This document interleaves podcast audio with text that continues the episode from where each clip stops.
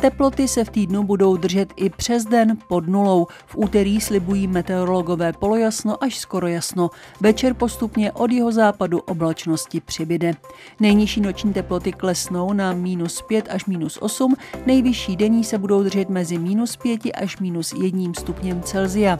Středa by měla přinést zataženo, občas sněžení i mrznoucí déšť. Nejnižší noční teploty minus 7 až minus 11 stupňů. Přes den se na teploměru ukáže minus 5 až minus 1 stupeň Celzia. Čeští skauti je přivezli z Vídně v sobotu 10. prosince. 17. prosince ho pak dobrovolní skautští kurýři rozvezou vlaky po celé zemi. Od toho dne bude k dispozici na celé řadě lokálních akcí. Na Vysočině třeba právě 17. prosince v Počátkách, Jemnici nebo před kostelem v Batelově.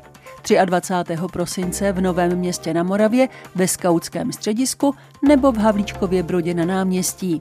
A třeba v Polné si můžete pro betlémské světlo přijít na štědrý den do chrámu na nebevzetí Pany Marie.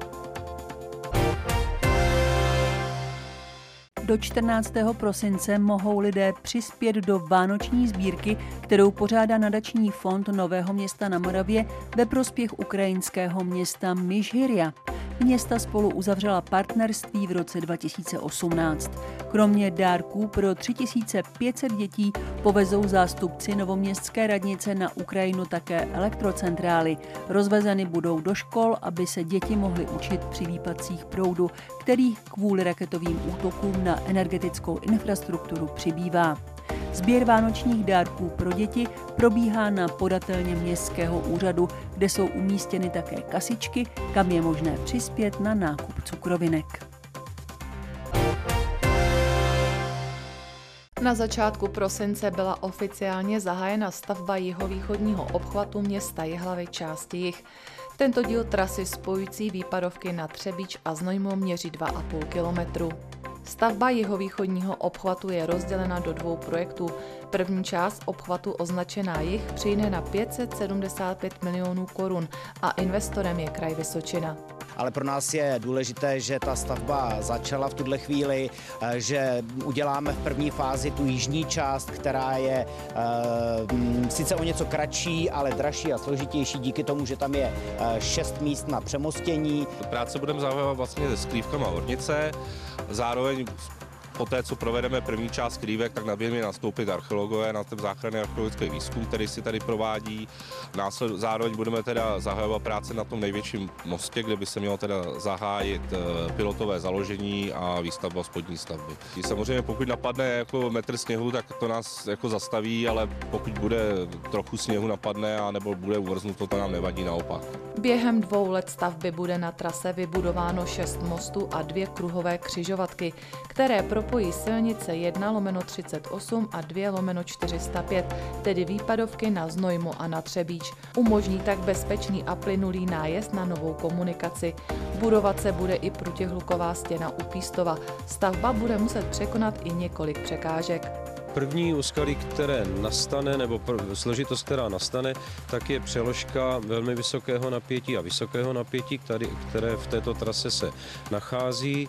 Eh, pak to bude, budou takové, řekněme, velké stavby mostních objektů, které se v této trase taky nachází, ale jak eh, víme, eh, firmy, které se de facto do výběrového řízení hlásily a nakonec, které jsme vybrali v tom konsorciu, tak jsou velmi zkušené a budou si umět i s těmito mostními objekty poradit. Pak se samozřejmě na samém závěru vyskytne i pár dopravních komplikací, protože budeme muset kruhové křižovatky, které, ať už to bude tato na Znojemská, na Znojemské silnici či kruhová křižovatka na Třebícké silnici, tak budeme muset tam částečně omezovat provoz. Po dokončení celé trasy obchvatu na něj bude převedena většina tranzitu a v budoucnu by měl sloužit i pro plánovanou přepravu nadrozměrných komponent pro stavbu dalšího bloku jaderné elektrárny Dukovany. Stavba části obchvatu jich má být zprovozněna na podzim roku 2024. Oblíbenou venkovní ledovou plochu na hvězdě v Třebíči si bruslaři užívají také letos. A to i přesto, že provoz tohoto zařízení, kde během covidových lockdownů našli útočiště mladí hokejisté a krasobruslařky, také zasáhlo prudké zvýšení cen energií. Bruslení pro veřejnost začalo 9. prosince a na hvězdě se bude bruslit denně od 8 hodin ráno do večerních 22 hodin. První třetina vyšla Dukle v sobotním zápase výborně. Tobiáš Handl pouhých 10 vteřin před koncem zvyšoval na 3-1. Ve druhé třetině Zlín snížil a třetí třetina byla pořádně dramatická. V její polovině Zlín vyrovnal a utkání tak došlo až do prodloužení.